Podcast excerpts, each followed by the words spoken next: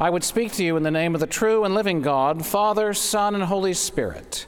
Amen. Jesus said, Then they will see the Son of Man coming in clouds with great power and glory. What is Advent, and how shall we understand it? Some time ago, I heard a story about the late Leonard LeSourd, who was a writer and editor of Guideposts magazine, a popular Christian devotional publication. Many years before his days with Guideposts, he was a college student, struggling as most college students do with papers, exams, reading lists, and all the social distractions that come with campus life. At the beginning of one semester, a history professor announced that half the course grade would be based on the term paper. What is more, the term paper needed to be in the professor's hands by 9 o'clock a.m. on December 15th. The professor would accept no excuses. Now, fast forward the clock about three months to the week before the paper was due. Where had the time gone? LeSourd recalled how, in a panic, he realized the paper was to be finished in a few short days, yet he hadn't even picked a topic. He poured himself into the project, reading and researching until his eyes ached. After staying up all the final night, he was still frantically typing the paper at the last minute. These were the days, you see, when you actually had to hand in a manually typed hard copy. Who remembers the days? He finished at 9:05 and without even proofreading his work he rushed to the professor's office, knocked on the door and held out the paper for the professor to receive. The professor did not extend his hands. Instead he said, "No. I will not accept it."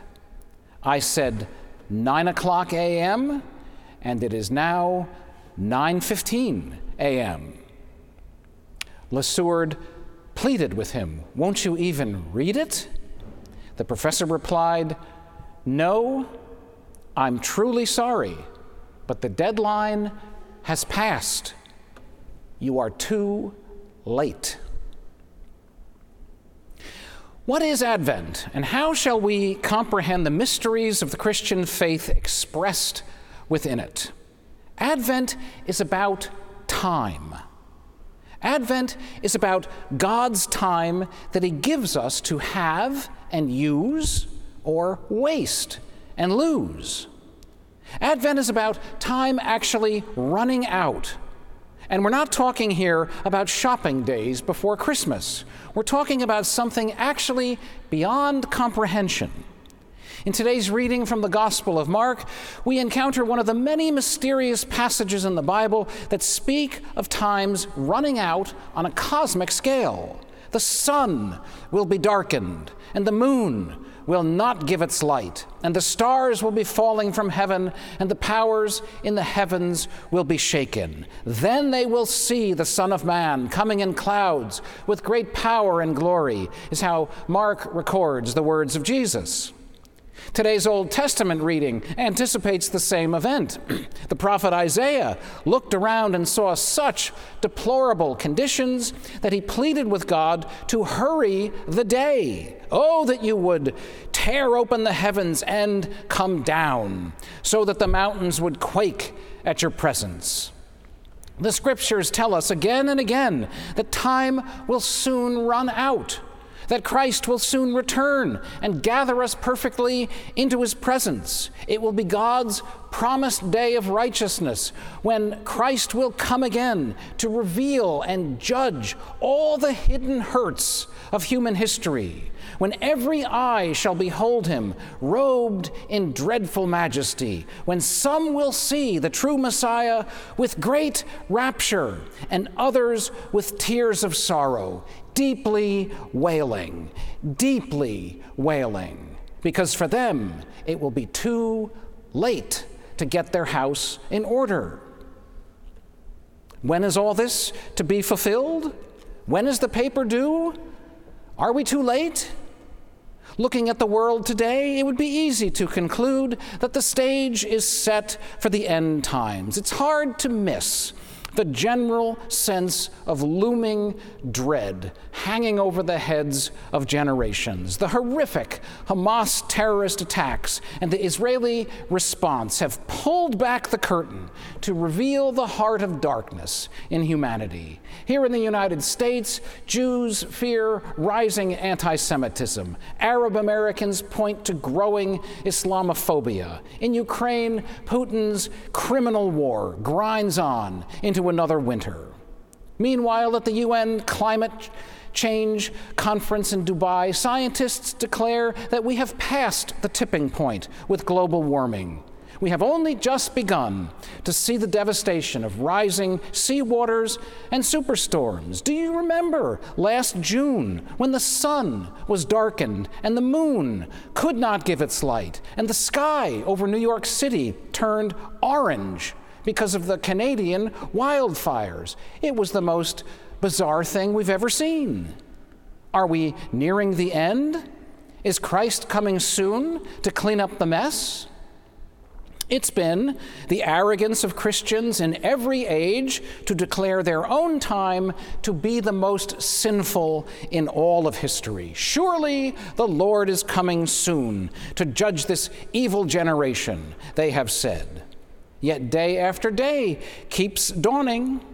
Whatever timetable Jesus is on has eluded us and apparently him. Indeed, the delay between his first and second comings has been one of, frankly, the great theological embarrassments of Christianity. How do you explain the two advents of Jesus, the second of which seems late to the point of being canceled? Years ago, when I was in high school, our varsity basketball team faced a great foe on the last day of the season. In true dramatic fashion, we found ourselves down by one point with one second left on the clock. The ball was ours to inbound. The only hope would be to get off a final desperation shot. I was a spectator to all this, mind you, having been the last one cut before the season began. I'm not angry, just disappointed. Still. But on that day, from the stands, I recall a player named Steve receiving the inbound pass well behind the half court line. He spun around and hurled the ball two thirds the length of the court just as the buzzer sounded. The packed gymnasium fell silent. Time seemed to stop as the ball flew through the air. Advent is like the flight of that ball. This time between the two comings of Jesus is like the flight of that ball. You see, once the ball left the shooter's hands, it had been decided that we would win. The ball's course was set, nothing could stop it or alter its course.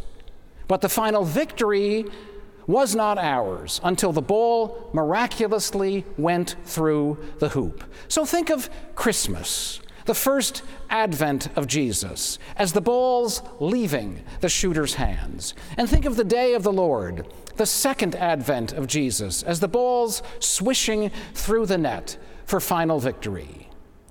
You and I live between the times, between the coming of, comings of Jesus.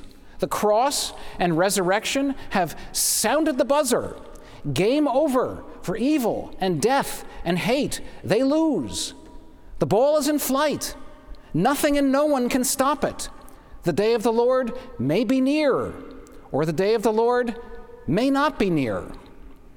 As for me, I'm going to break ranks with any and all prophets and preachers of doom and say that, guess what? The day of the Lord probably isn't near. It isn't at hand. The suspended period of time in which we live is likely to continue. My money is on the sun's coming up tomorrow and the day after. In fact, the time is more liable to run out on your mortal life and mine than it is likely to run out on the cosmos. Therefore, keep awake, said Jesus, for you do not know when the master of the house will come in the evening, or at midnight, or at cockcrow, or at dawn, or else he may find you asleep when he comes suddenly. And what I say to you, I say to all keep awake. What time is it in your life? Is it dawn, or evening, or cockcrow, or midnight?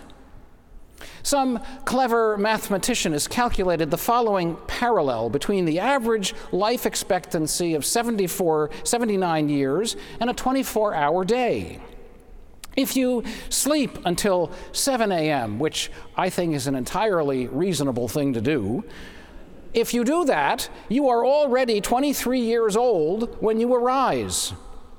When you sit down for your 10 a.m. meeting, you're 33. When you arrive for your 12:30 lunch, you're 41. When the markets close at 4 p.m., you're 53. If you wait till 7 p.m. to eat dinner, you'll be 63. If you stay up for the evening news at 11 p.m., you'll be 75 when it starts and 77 when they sign off. But keep awake, because by then the master of the house is just about to knock on the door. Alas, if only life were so predictable that we could press our days into some mathematical formula and calculate exactly what time it is. The truth is, we just never know the number of our days. The only thing we can say for sure is that we will all eventually run out of time in this mortal life.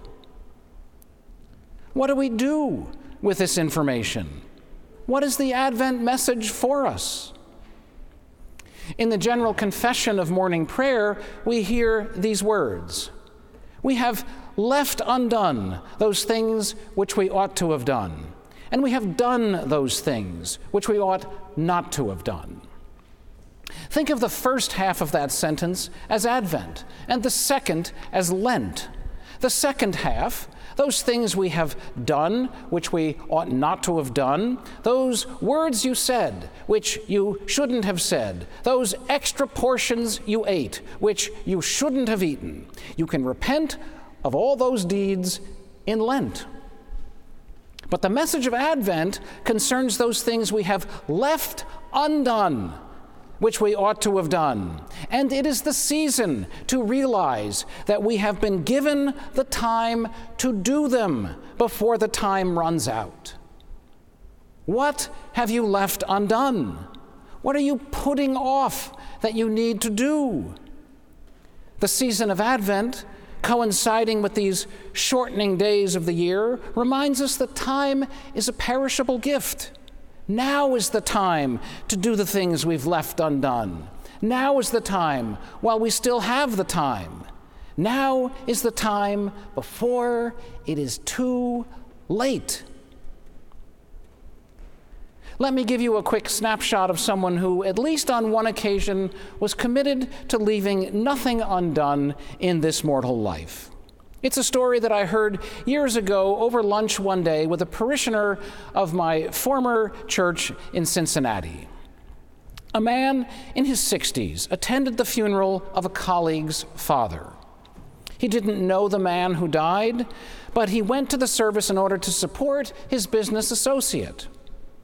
At the funeral, he was struck by the glowing words of love and thanks that were spoken of the deceased. He wondered did the departed man get to hear these things in life? Did his family members and friends speak such words to him while he lived? Or was this just a public assuaging of guilt over having left unsaid the things they ought to have said? The man didn't wait around for an answer. The first thing he did after the funeral was pick up the phone and call his own father, a man well into his 80s who lived nine hours away by car. With urgent joy, he told his dad what a great father and friend he'd been for more than 60 years. Thank you, Dad. I love you. And then, recognizing that the hour of this mortal life was getting late for both of them, he got in the car and drove those nine hours and spoke those words to his father face to face. It was the father who told me these things over lunch. He said that the words of his son were one of the greatest gifts he'd ever received. Advent is like the man's car trip, hurrying to greet his father face to face before it was too late.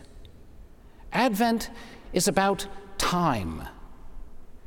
Time given, time running short, time running out. Time is a perishable gift from God.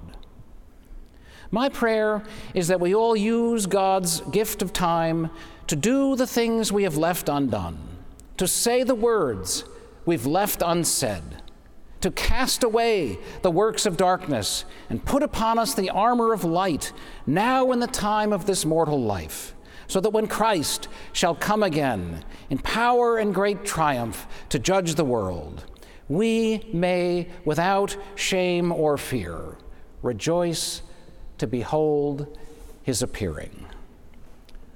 Amen.